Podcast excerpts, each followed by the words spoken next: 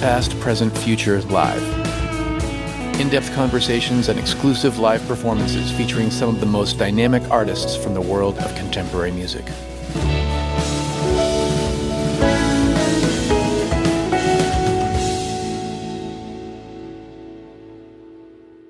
From Osiris Media, this is Past, Present, Future Live.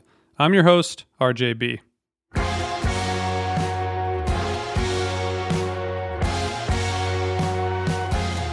This week, we bring you an interview with Jessica Dobson of Deep Sea Diver. Jessica grew up around California's indie rock scene and got signed to Atlantic at age 19. She played with Beck, The Shins, and many other bands. We talked about what she learned from Beck and James Mercer of The Shins before she struck out on her own and created Deep Sea Diver. Her great guitar playing, which was always her calling card with all of these bands, became even more of a focus with Deep Sea Diver. Her most recent album, Impossible Weight, came out in October and features Sharon Van Etten on the title track. Jessica produced this record, and we talked about the difference between playing and producing, what she wanted to communicate through her records, and the evolution of her guitar playing. After the interview, you can hear Jessica performing Impossible Weight, Keep It Moving, and Wearing Thin. And there's a Spotify playlist for this episode in the show notes. Before we get into the show, a quick word from our sponsors. I want to mention Sunset Lake CBD again. I've told you guys before, I use their products every day, including their gummies, their tinctures, and their delicious dark roast CBD coffee. It gives me a little bit of calm and relaxation throughout the day. You can get 15% off your first order when you go to sunsetlakecbd.com and enter the promo code PPFL15. All right, now we're going to get into this interview with Jessica Dobson.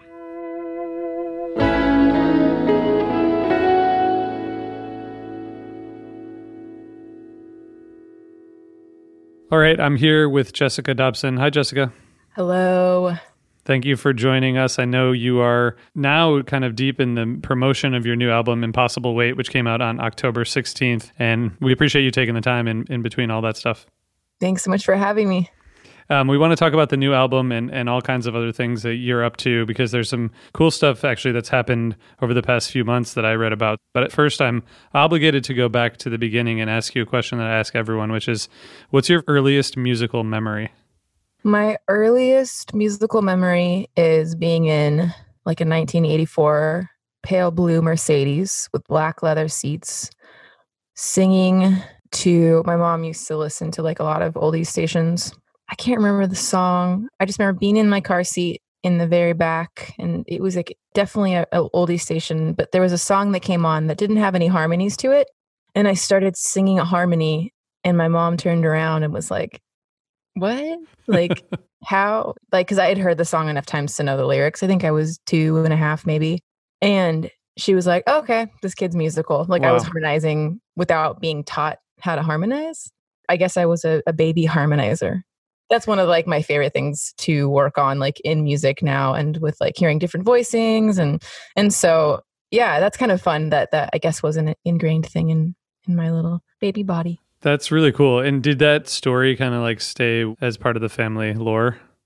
I've heard my mom say that story a few times, and I was like a little mischief maker too. So there's a lot of like those stories, but I remember that, like her being surprised. What was the musical environment like in your house growing up? Was there a lot of music around? Were your parents musical? Yeah, my mom and dad sang in the church choir, and they put a lot of emphasis on the choir and the orchestra and really beautiful hymnal arrangements of these things. And so I kind of grew up around pipe organs and just like, yeah, around that scene. And my dad played a guitar. I learned how to play guitar on his 12 string Takamine from the 70s. My mom played a little bit of piano. So they kind of dabbled in instruments, but they were more vocalists. Was that in California? Yeah, Southern California in Orange County. It sounds like music and the church itself was important for you growing up. Was there a point where musically you like diverged from that and started discovering your own stuff? Is there anything that you remember where you like discovered something outside of your parents' influence and were like, whoa, this is crazy?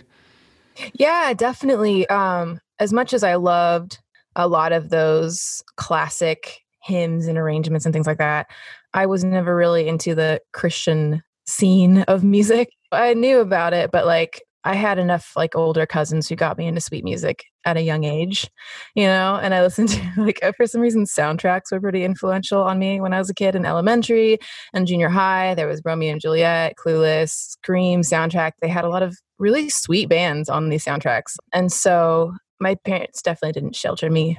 I grew up around a lot of different kinds of music. Did you do any singing or performance either in the church or outside of church growing up? Yeah, I was in the little like musicals that they had. And I like knew from a young age too that I just like loved performing. Anything that had where I could like sing a solo or harmonize with other people, things like that. And I was always trying to start bands with my neighbors in our garage, little punk bands and like that, and writing music. As soon as I knew that I could write music, I started. When did you start playing instruments? Was the guitar first? My mom put me piano, I think at 6 or 7 latest. And then guitar, taught myself how to play that at like 11. And then drums and bass and getting into synthesizers. I played clarinet for a hot second and so a little bit of woodwinds there. But I really wanted to play cello or violin or something. That's kind of a goal, is to pick one of those things up in the next 10 years.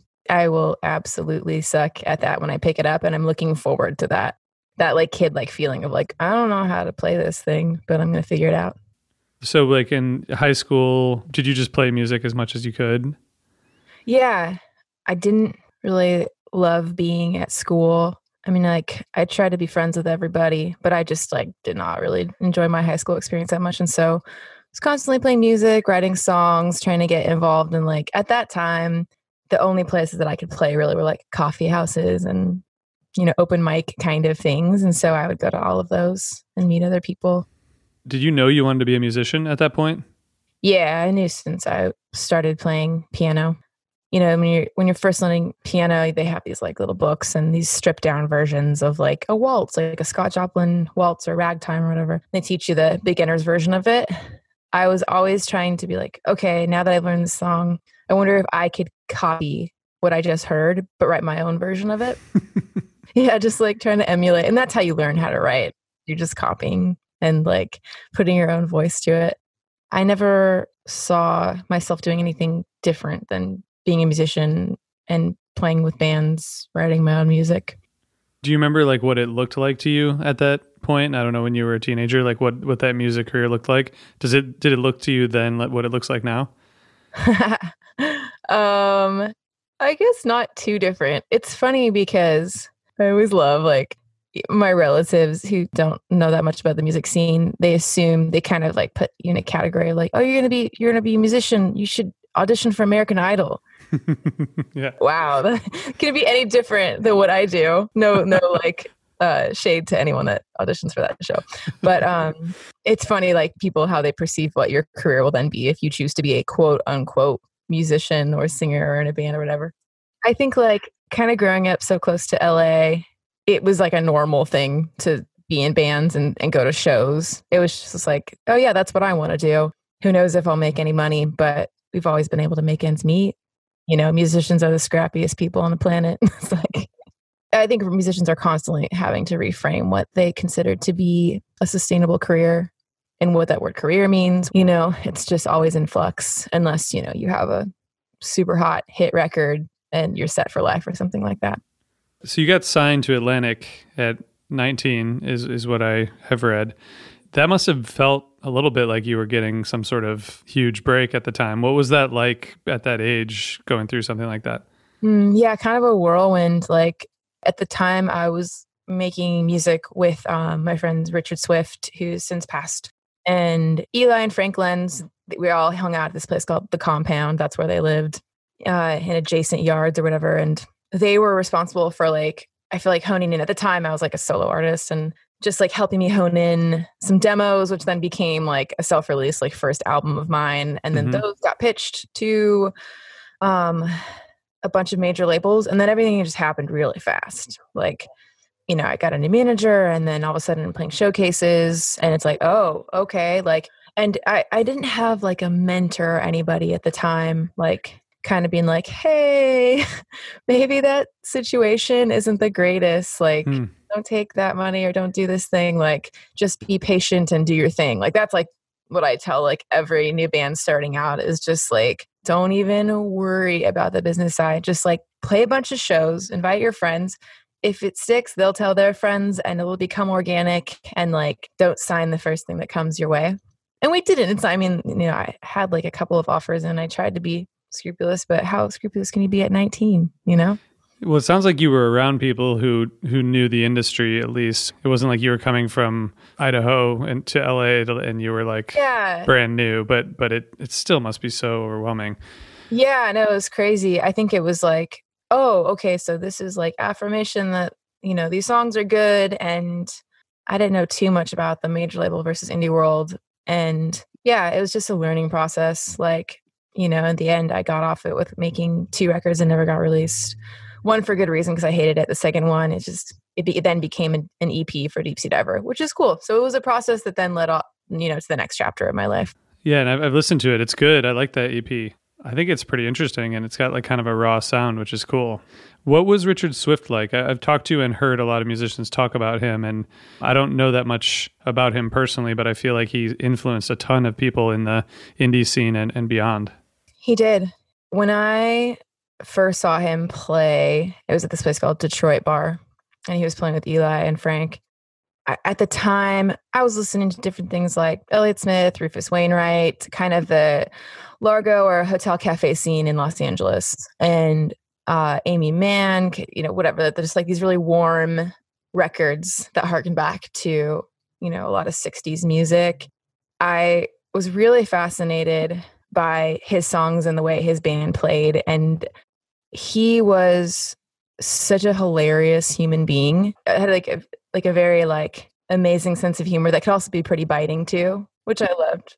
Yeah, I don't know. Like, I was so young when I first met that crew and they took me under their wing, and I learned a lot about songwriting arrangement from listening to his music. Like The Novelist was such a sweet record that you're like, how the hell did he make this? And I'm pretty sure he made it like with very minimal gear. Like I've learned how to be a minimalist just watching him mic stuff. Like this microphone that I'm talking into right now, the Shure SM7, like he would just do that. One mic on drums sometimes. The right placement sounds awesome, you know, because drums are one of the hardest things to engineer on a record. You start adding 10, 15 mics and everything gets out of phase. And like, but he was really good at using the resources around him and making any instrument come alive and sound completely unique. He turned me on to that band Broadcast. There's a lot of like, sounds like bedroom messing around with synthesizers, recordings, and anything he would add on the songs that we were recording, I was just fascinated by, and I would buy the gear that he had, because, you know, it's like, I was so young and I didn't know like what synthesizers to get. So I got the ones he had. But he was a very, very fun person to be around in terms of like wanting to create and get into his mind.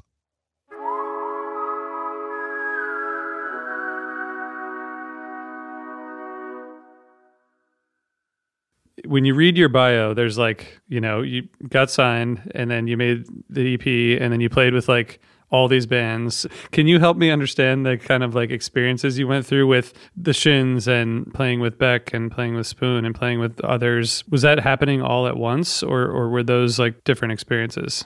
They were a similar timeline, but different experiences, because basically around the time that I was getting off of Atlantic Records, I decided to take a break just for my own music, because I was so just bummed by the whole situation. I'm just like, I made all this music, nothing came from it, got nothing to show, you know, just like, it felt like at the time, like it's over. And I think I was 22 or 23 when, and then it was almost by accident that I started playing as a touring musician in other bands, because I had kind of fell into the situation auditioning for Beck because my friend was the musical director, and I just did it for fun. Couldn't believe I actually got the gig. That kind of set off this different trajectory of me playing with other bands. The musician world, especially in LA, is very small, and in LA and New York. And so once I did that, I think the AIS had heard about me through Beck stuff, ended up filling in for my friend Dave Potho on bass and guitar for acoustic and some synth stuff for like a couple months while he was having a kid. So that happened like 2010. And then Beck stuff was like 2008 and then 2010. And then the Shins stuff happened 2012. And that's when I got to reunite with Swift and some other friends that I had played with in the past, and it was really awesome. But kind of like through playing with Beck, doing some EIS stuff, Spoon stuff, same thing. It was around the same time of just like, they were like, they would just call and be like, hey, we're playing the show. You're in town. Want to come here, play the baritone guitar. Just, it was fun. It was like a lot of cool collaboration stuff. And in 2011 is when we started recording our first record for Deep Sea Diver, History Speaks. So it's not like I just like took a break from 2006 on. I was doing stuff and playing in LA and trying to kind of like regain my footing and my understanding of what it was that I wanted to do and where I wanted to go. But it was, you know, in the middle of also playing for other people and having a lot of fun doing it. And then released History Speaks the same year I was touring with the Shins. It was like almost like a shield of like, maybe this record will never come out. I'll just release it at the same time that I'm about to go on tour. Almost like planning for its non-success, I guess, if I'm brutally honest. I didn't expect it to do well. But it got us on the map up here in Seattle. And it did do well. And that was pleasantly surprising to me because I'd had a pretty bad experience with Atlantic stuff. Yeah, sounds like it. And so playing with all these different bands, I mean, especially the Shins, because you kind of had to learn music from a lot of different people, which talking to you for a little while, it seems like that's fun for you. How do you maintain that balance and the chemistry between so many different acts while still kind of like focusing on your own stuff? Did that come naturally to you? Yeah, I love being a sponge and like learning by osmosis. And, you know, like James Mercer's writing is vastly different than Beck's. I took little things from everybody and brought them back home. It's like from Karen, I learned how to be a better front person. From Beck, I learned how to inhabit more sound effects in my guitar playing. With James, he's such an insane arranger and songwriter and like goes to unexpected places in his songs. So, you know, grabbed little things from there. And yeah, it didn't feel hard to bring those things back with me. There was a time where the Shins were like, one of the bands I listened to the most, just because their songs were so, intricate, but also familiar sounding, but also unexpected. I mean, really fascinating stuff. And probably an amazing learning experience for you. The album History Speaks came out in 2012, and then you ended up splitting with the Shins in 2013. Yeah. To me, and you know, I'm not a professional musician, but if I'm like out touring with a band and playing guitar and having this touring life, like it seems cool. Was there like a moment when you were like, I should not do this anymore? It wasn't that I didn't want to do it. It was that kind of like I said, I wasn't sure what was going to happen with History Speaks. Put it out, started getting radio play. We started getting offers for tours. We got a booking agent for the first time, you know, all these things that were just, coming in unexpectedly. And then I kept having to turn down tours and I wanted to fulfill what I, you know, signed up for with the Shins, which was to tour through 2011, 2012 and 2013. Yeah. It's whatever years I signed up for. And it wasn't until the very end where there was only like a handful of like radio gigs left. And I was so like, I don't want to ask this, but I think he'll understand. I just asked James. So I was like, look, we got offered a few pretty big tours. I'd love to take them if I can. And he was like, dude, you have to. Like, and he was like, we'll figure it out. And my friend Mark Watchos was able to, who had started playing in the band later, was able to take on my role for the last few shows that I bowed out. Wow, that's awesome. That was really cool. James is awesome and super supportive. He just texted me the other day and been like, I love your song, the new one for Impossible Weight. Super encouraging. I love him. Yeah, it's really cool. It sounds like the scene, at least of people who were kind of in LA, like was pretty supportive and collaborative, which is really cool because I feel like the perception of New York and LA is that it's like more competitive, and a place like Nashville or New Orleans is more like collaborative, but it sounds like you had this really kind of tight knit community. In LA, yeah, it's still a little bit cutthroat, not like New York, but, you know, you can find your scene anywhere, but it's very strange to be trying to do that right now when you can't really hang out with anybody, or safely, I guess.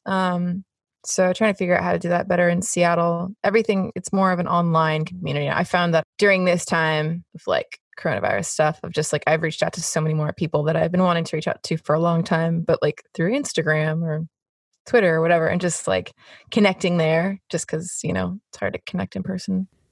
Let me ask you a question about History Speaks. What was different about that than like the Atlantic experience in terms of making music? Was it totally different, or was it just a different time and the music worked differently? I think it was different because I think the songwriting got sharper. And I think that I had those years under my belt of figuring out, okay, like this is the direction that I want to go. I wasn't floundering around as much. And also I have to give credit to the person that was helping produce like the music we were making. It was, everything was to tape for that record. And when you recorded tape, it was at my friend Matt Wignall's studio, and he engineered and produced that record. And he's like super old school punk dude of just like, he doesn't give a shit about like setting up proper Pro Tools sessions and making sure you have 1,000 tracks to record to. He's just like, yeah, that sounds good. Let's go. Mm-hmm. And you don't have time to overthink anything, and just had like some rad old outboard gear. And like, it was just a different experience than the other two things we did were more produced. And so everything felt a little bit more urgent, a little more punk, a little more you're in the room with us. And I really enjoyed that. Yeah, it turned out well. And like you said, it had a good reception, and you were able to keep kind of making music. And I want to ask about the difference between that album and the next one, Secrets, which came out in 2016, because there's a very keyboard-heavy vibe on History Speaks and then much more guitar on the 2016 album. I noticed it right away, like the difference between the two albums. Was that a conscious thing? Yes. A lot of people had asked me, I think with the good intention of just like, hey, how come you don't like step out a little bit more boldly? You know, like I know you can play the ways I've seen you, whether it's Beck or Shins. Why don't you add that into your songs? And I think I had kind of been like dancing around for a long time in the real traditional songwriting world, kind of what I was talking about earlier, Elliot Smith and Amy Mann and all those things. And so just like, yeah, but I love so many rock bands like Nick Cave and The Bad Seeds, where it's just like the power and the energy of feedback and guitars and different tones you can get out of them. And like that speaking just as predominantly or heavily as your own lyrics or vocals. Mm-hmm. So yeah, Secrets was a more brooding, energetic record. We haven't really talked about your guitar playing. Can you talk about some of your influences? Because I hear like Kevin Shields' influences on this. For sure. He's definitely an influence on me. I mean, I play Jazzmaster. I think he used to play a super reverb, whatever. Yeah. He has definitely had an influence on me. Isn't Anything was one of my favorite records. Okay. Yeah. I love this is the go-to. But who else? Like, who are some of the other people who you really love in the guitar? Yeah. Blixa from The Bad Seeds and Birthday Party make a guitar sound like a strangled cat. Love that. Feist is a huge influence on me. Her playing reminds me of a lot of woven patterns, especially on like records like Metals. Doom, da, da, da, doom, like kind of there's like almost this like Tanarawen hypnotic vibe to it. Johnny Marr early on was an influence. Whoever the guitar player is from Echo and the Bunnymen. So a lot of the Britpop stuff. Graham Coxon from Blur with a lot of effects and things like that. Johnny Greenwood, of course, goes without saying.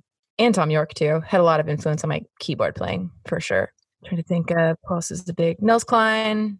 You know, it's hard to get away from that influence if you're going to play Jazzmaster and use your tremolo arm. And it sounds like short bursts of little birds flying in the air. It reminds me of when he uses the tremolo arm. I like these descriptions. I was just talking to somebody like, I usually have weird descriptions or colors that I yell out when I want someone to capture something. You know, like the sound of an elephant crossing the grass when it's raining, like whatever. That's a bad example, but I love to create pictures in people's brains of what something might sound like, and then they can interpret it the way they want. But yeah, those are a lot of my influences. What was the experience like being, you know, on tour, playing your own music, you know, fronting a band versus like standing, I don't know, next to or behind Beck or whatever? I mean, what was that like? Well, I think the performer spirit that's always been there loves that. And so whether it was next to somebody, being a right-hand person, lead guitar player or whatever, or my own, it's just thrilling either way. And of course, in the end, a bit more fulfilling when it's your own music and it's your baby and your project. As I started building this band and was getting a little farther away from my touring experience with others, I definitely had a newfound confidence like I said, from gleaning all these little things from the people that I played with. And I still do that all the time. On every tour I go on, I try to take something away, you know, whether it's in the element of surprise of what I do on stage or what my band does, like, yeah, how I deliver something, like just trying to always inhabit a different world when I'm on stage to enter into and to light up my mind and the people's minds that are there.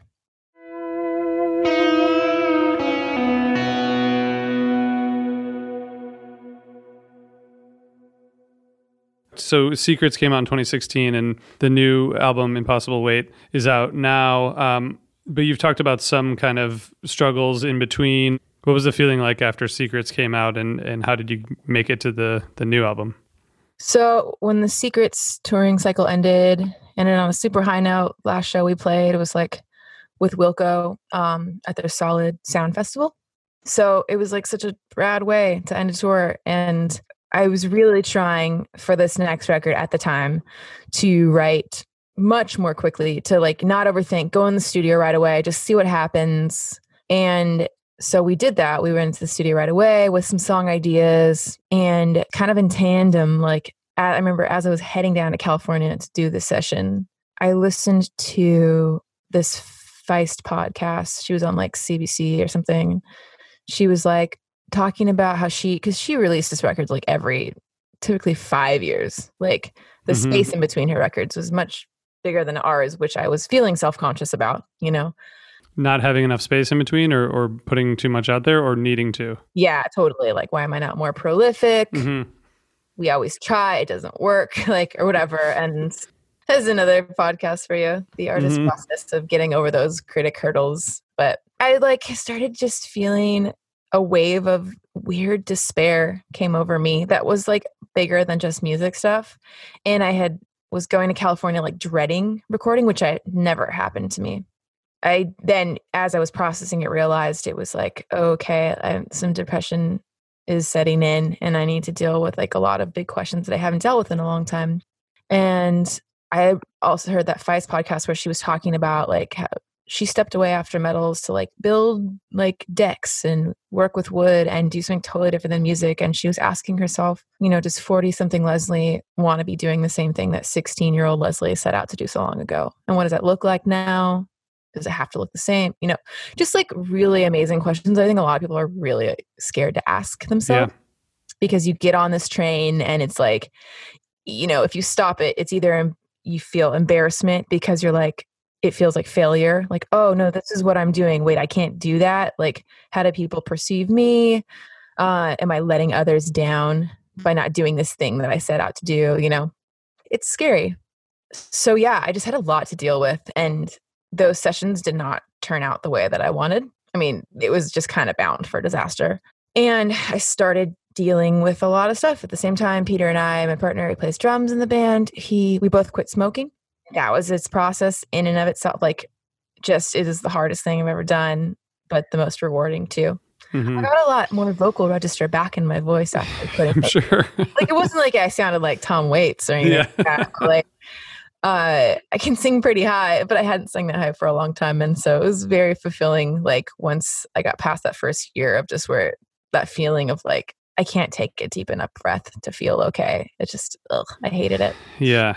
And that was just having to learn new ways of dealing with anxiety, you know, because that was the go-to. Go outside and have a cigarette, but it didn't happen anymore. So I started writing music without the pressure of going right back into the studio. We tried another arrangement with someone else, and we recorded in Seattle. And those turned out okay. It was like, okay, these sound more like demos. But at the time, we like played a show, and we played some of these songs. Like, we got asked to this random festival in Seattle, and we're like, why don't we play a bunch of these new songs? And we did. And a bunch of people came out to that festival to see us play. And it was really encouraging. And the response to the songs was so encouraging. And it's almost like I needed that reminder of like, I love playing shows and I love trying things out. And like, not like I go into the studio with like, okay, these are the songs people responded to. These are the ones I didn't. I'm not like a complete people pleaser of like, that's how I choose the songs I'm going to record. You know? But there is something to say about people you trust who come to your shows who are just like, man, there was really something there. And It was encouraging and inspiring for us. And so it was at that point, I think this is like 2017, late 2017. Actually, it was summer of 2018 that I was like, okay, I think we have enough material. Let's book some studio time. Deadlines are artists' best friends. Let's book the studio time, pick a co-producer, and just go for it. So that was the process between Secrets and Impossible Weight. And do you think that some of the anxiety and the stuff you were describing was because of your career thus far? When you reflected on that, did it seem like you had put unfair expectations on yourself, or you had like gotten to a point you didn't think you were going to get to? Like, was it music career related, I guess, is the question? Yeah. Like, you know, I've been doing this for a long time since I, you know, playing since I was in high school. I think I was really tired of trying to convince people that we were worthwhile to work with. It's just like, we have all these career highlights and we have a fan base. Why am I trying to convince all these business people? So not on the fan side, not like you were trying to get fans. It was like more on the industry side. Yeah. Like still dealing with a lot of gatekeeper bullshit. Mm-hmm, mm-hmm. Yeah. Frustration there. Sometimes you can lose sight of or understanding of like what kind of person you want to be, like where you put your joy. Are you growing as a person? Like, I think, yeah, you can especially lose out on tour because it's just like robotic rhythms. And so what do you want to invest in? You know, personally, I don't really like to talk too much about like the broadness of self-care, but like there is something to say about mindfulness and making sure that you're in tune, you know, with the rhythms you want to set for your life. And like, yeah, I think I hadn't really done that for a long time. So it was like, you know, for whatever reasons, one train wreck after the other internally. Yeah. That's a lot of like big questions, like you said, that I think most people don't even ever ask, you know, what really brings you joy in your life is like, there's no time to think about that. You got to like go to work and take care of your kids and do whatever else. I mean, yeah, it's scary, but a kind of a brave thing to be able to do it. Well, thank you. I hope that can encourage some people to ask those questions, you know? Yeah, for sure. And so this album, like we said, it came out on October 16th and you produced it. Yeah, with my dear friend Andy Park. What was that like after being around so much music and having so many producers? I mean, what did you bring to it and what was the experience like? It was really freeing. Like, I've been producing Deep Sea Diver stuff since the start, but this was the very first, like, I'm producing and I'm taking way more investment of, like, preparation for what world am I wanting to create? How am I going to get those sounds? Making sure I was on the same page with Andy about stuff of just like being very specific about the colors, the world, the environment, the highs, the lows, all these things. I'd been kind of living in a lot of like Blake Mills recordings with Alabama Shakes and a lot of these like kind of hi-fi records that had feel. They didn't sound like pop straight to radio hi-fi. Like they were incredibly rich in tonality. And actually that Vampire Weekend is one of those records too. Whatever, not the last one, but the second to last one. Modern Vampires? Yeah, totally. Yeah. Really, really rad engineering on those records. And so I took a lot more responsibility for making sure I knew how to communicate those things well of what I wanted to get. And then sharpening the tip in every aspect of songwriting, the lyrics, the parts, making sure that there was no excessiveness when not necessary in instrumentation and tracks and all those things. And it was really fun to make this record because, yeah, I felt like there was such a great partnership between Andy and I, and wherever I lacked, he was right there just to be like, no, that's great. Let's move on. You don't need to overthink that part, or filling in the gaps where I couldn't envision something. And I felt really proud of the arrangements on this record and how we were able to bring things alive instrumentationally. And so, yeah, in the studio, there was a newfound freedom, which felt really good. Was it scary at all? No, I wouldn't say so, because there was nothing to lose. It was like the only pressures were the ones we put on ourselves of like I said, I wanted a record out in 2018. This is 2018 and we're making this record. We all know how long unless you're like self-releasing and dropping surprise date release, you know how long it takes to get a record out sometimes. Like, you know, for this one, it was done for almost a year before it came out. That was, you know, for different reasons of figuring out label stuff and whatever. Yeah, I think the Nothing to Lose thing is just like, we, you know, had self-released everything. And it was just like, well, it's worked in the past. Like, people have our backs and we can trust that. Like, and maybe they won't like this recording. And that's okay too. I was trying not to think about the future. I just wanted to inhabit that world. Well, congratulations on getting it out there. That's exciting. During the pandemic, I just want to mention this. You've been doing streams and you've built a following, of course. And the single that came out, Stop Pretending, was sort of the result of some fan engagement ideas, is what I understand. Can you tell us about how that came together in that experiment you guys did? Yeah, I think I'll look fondly back on our Stay Home Stems project for the rest of my life. That's one of the things that Peter is really great at in the band, is just like, he will throw out like 1,000 ideas and he doesn't care if he looks foolish doing it. And so we had started doing these live streams when the pandemic first hit. And the very first week, he's like, what if we like recorded something during the live stream? And we said, hey, like, so for example, during this first one, he's like, I'm going to record a drum beat. I pointed the camera at him. He did the drum beat and then looked back into the camera and said, okay, we're going to upload that to Dropbox. You can download it and make your own song. Submissions are due by the next live stream, which they were weekly. So they were due like Saturday at midnight or whatever for the next Sunday's live stream. So that first week we had like, I think 70 different submissions, all completely different songs off of this looped beat. And around like the middle of the week, you know, before they were due, I had taken a stab at like writing my own thing to it. Cause I was like, I don't want to ask people to write a song and not actually do my own, you know? Mm-hmm. And the first thing kind of just didn't work. I was like banging my head against the wall. Went on a walk, came back, and then those chords for Stop Pretending just came. And I basically just kept hitting record for the next 12 hours. And then it was just done, that song. And I mixed it the next day. And I've never, ever released a Deep Sea Diver song like that, where it was all done internally, like even the mastering, just like through a program, like online, just like... Yeah, I never dreamed of doing something like that without calling it like, this is a lo-fi demo, but like we released it as a single. And so with the Stay Home Stems project, we continued it for the next, I think, 8 weeks.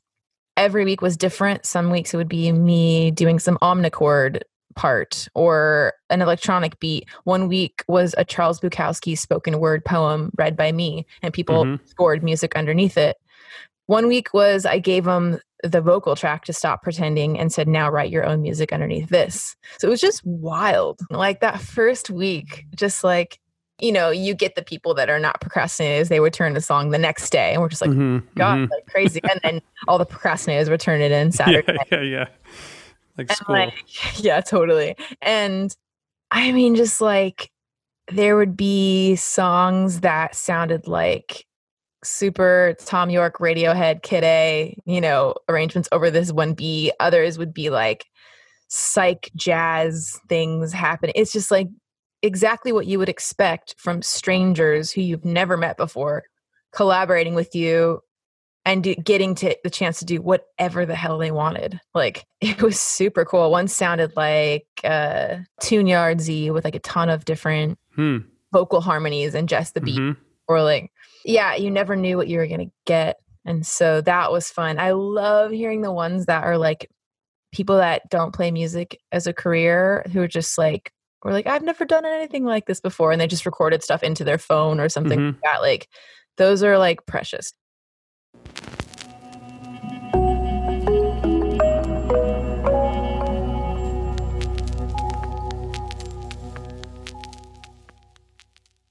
So now that this album's out there, where are you channeling your creative energy and what are you doing with your time when you're not, you know, talking about the new album? I really am feeling, so like right now I'm in my basement. This is my home studio. We're redoing it right now. And I'm ready for that because we can't freaking tour. Nobody can. It's just devastating on so many levels for so many people. Yeah. We're doing as much as we can to promote the record in as creative a way possible. And for some people, that's playing a lot of live streams right now. For others, it's connecting through Zoom and doing these special shows or whatever. Like, I think for us, we're trying to find our way up what that looks like for us. It's hard because I am still grieving not being able to go on tour. It's just, that is always been the best way to get your music out there and to connect with people. The live streams just only satiate a certain percentage of how that feels. And to be honest, sometimes they leave you feeling a little empty too. Like, I think if that's your only way of, being able to play music, you're not in a room with people. We're trying to figure out what it looks like for us to do some kind of these performance-based things that we're going to put online, but to almost add in that same spirit of so a lot of these live streams, they're not live, they're pre-recorded and then they're put up on, online or whatever. Yeah. People know that, or if they don't, it's not a big deal. Yeah. But I kind of like the idea of maybe pre-taping some stuff and taking people to different places. We do a couple songs in a studio and then we switch over to a live feed of just at least attempting to feel like we're with people at the time. And it's this is special. This is happening right now. I don't know. Some people are doing drive-in things. We don't really have, I guess we do have a drive-in, but the weather is so shoddy here. You never know if it's going to rain. It's just, but I'm ready to create again too. And to add some new tools in my studio, whether it's some analog gear, new keyboards. I'm getting a new bass in the mail this week. That's fun. Nice. Yeah. That's fun. Yeah, I need that. I need to cocoon myself in the studio this fall because what else is there, Yeah. You're a badass guitarist and a badass musician. I'm just curious if you have had experiences or feel like your experience has been affected because you're a woman. Yes, it has. Things are slowly changing. I think there's more camaraderie between females now too, and combating a lot of that misogyny and sexism. And every female you talk to is going to tell you a million stories about that sound guy or the person in the studio who made them feel stupid. Mm-hmm. You only have to do a little bit of investigating to look at all the lineups of festivals to see, just completely male dominated realms. And I think that my aim has always been, as I've gotten more confident as a person and a musician and someone in the studio, is to demystify the process for other, especially younger females, and to extend the aura and the vibe that I'm here for you. Because sometimes, even just saying that out loud, having other people hear that is it means a lot. I am a stronger person now because I have more female or female identifying friends in the music industry, and we've got each other's backs and we can call the bullshit out when we see it. And so, I'm there for that. I guess, like you said, you don't have to look very closely at things to figure out that it's still completely male dominated. But I think even inside the music industry, like most businesses in America, I guess it's just so dominated. Yeah. I'd like to see it go beyond a gesture, in the same way as, just people filling quotas for whatever look they want to have for their business or their employees. It's just I want to see things genuinely go beyond those gestures and trying to fill spaces, but just trusting that it's a beautiful thing to have different voices and different genders or whatever. There's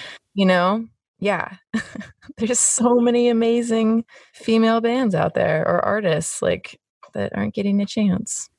You said earlier, when you were, 10 or 11, you knew you wanted to be a musician. And looking back now, what would you as that 11-year-old think of you now in terms of what that music career has looked like?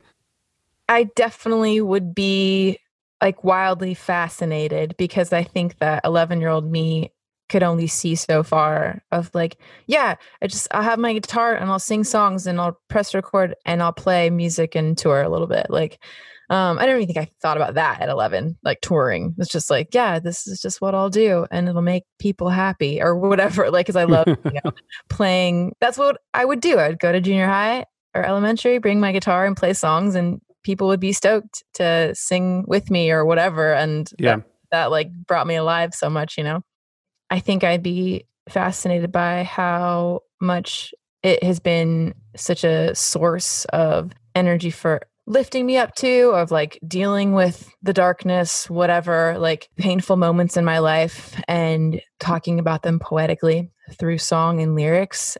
I don't know. I don't think I would have ever imagined playing with all these other bands, especially, Beck's an an interesting one. Like, I was learning his songs in 5th grade. Like, you know, like, I don't think I'd ever, when I was driving down PCH, listening to that first Shins record in like high school, thinking like, oh, I'll play with this band someday. Yeah. You know, there's a lot of surprises. And those are just, you know, with other bands.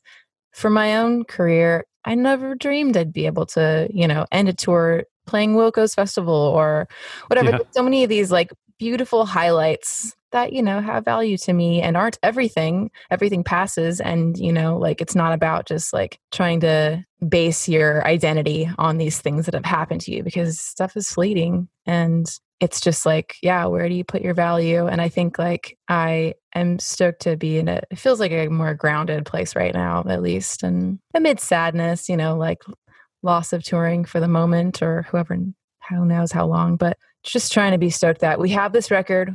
We decided to put it out, and same aim from when I was 11, the aim being I love making music that makes people feel something, whether that's their own sadness or their own joy more deeply, and creating a new world, because I was entering that world at age 11 and up into now of like, that's how I love to see the world, is with a little bit of fantastical perspective, seeing something beyond me, a different realm. Well, thank you for sharing all this, and congrats on getting this album out there. And hopefully we'll be hearing more new music from you soon. Yeah, I hope so too. I'm gonna get busy. I'm not gonna like promise myself anything. I'm just gonna have fun creating this fall and see what comes out.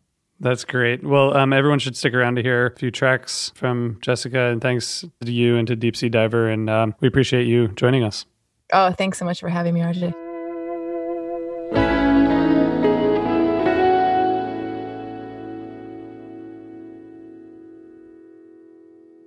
And now here's Jessica Dobson performing Impossible Weight, Keep It Moving, and Wearing Thin.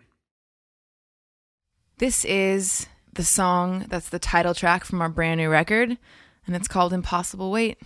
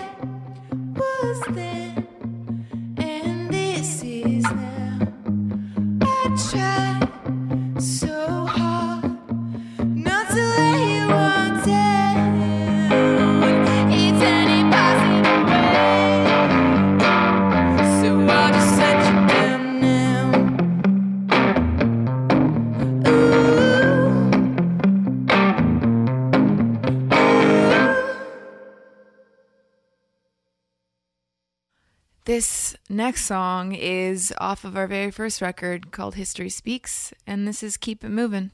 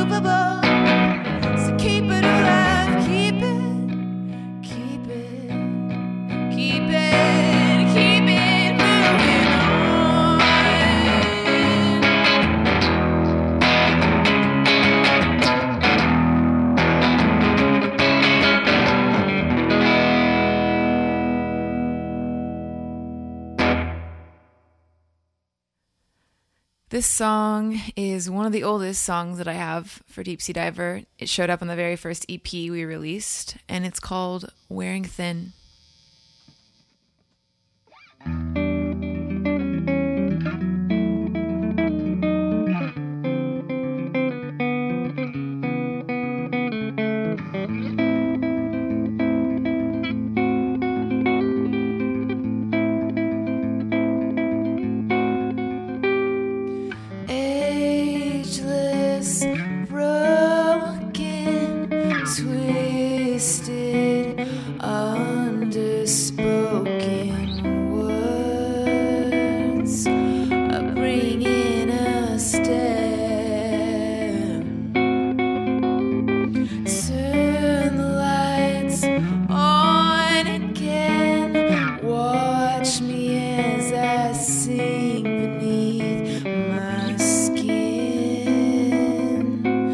Underneath my skin, and I'm wearing thin.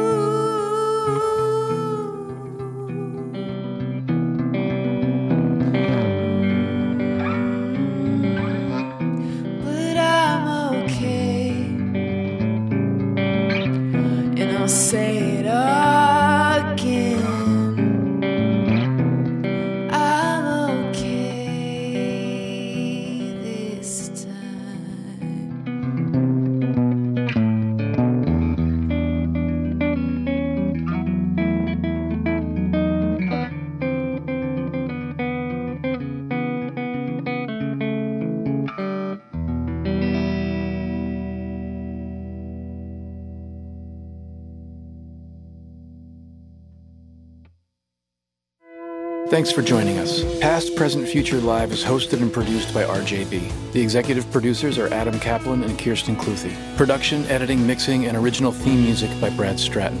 This podcast is presented by Osiris Media. Please visit osirispod.com to find more content and deepen your connection to the music you love.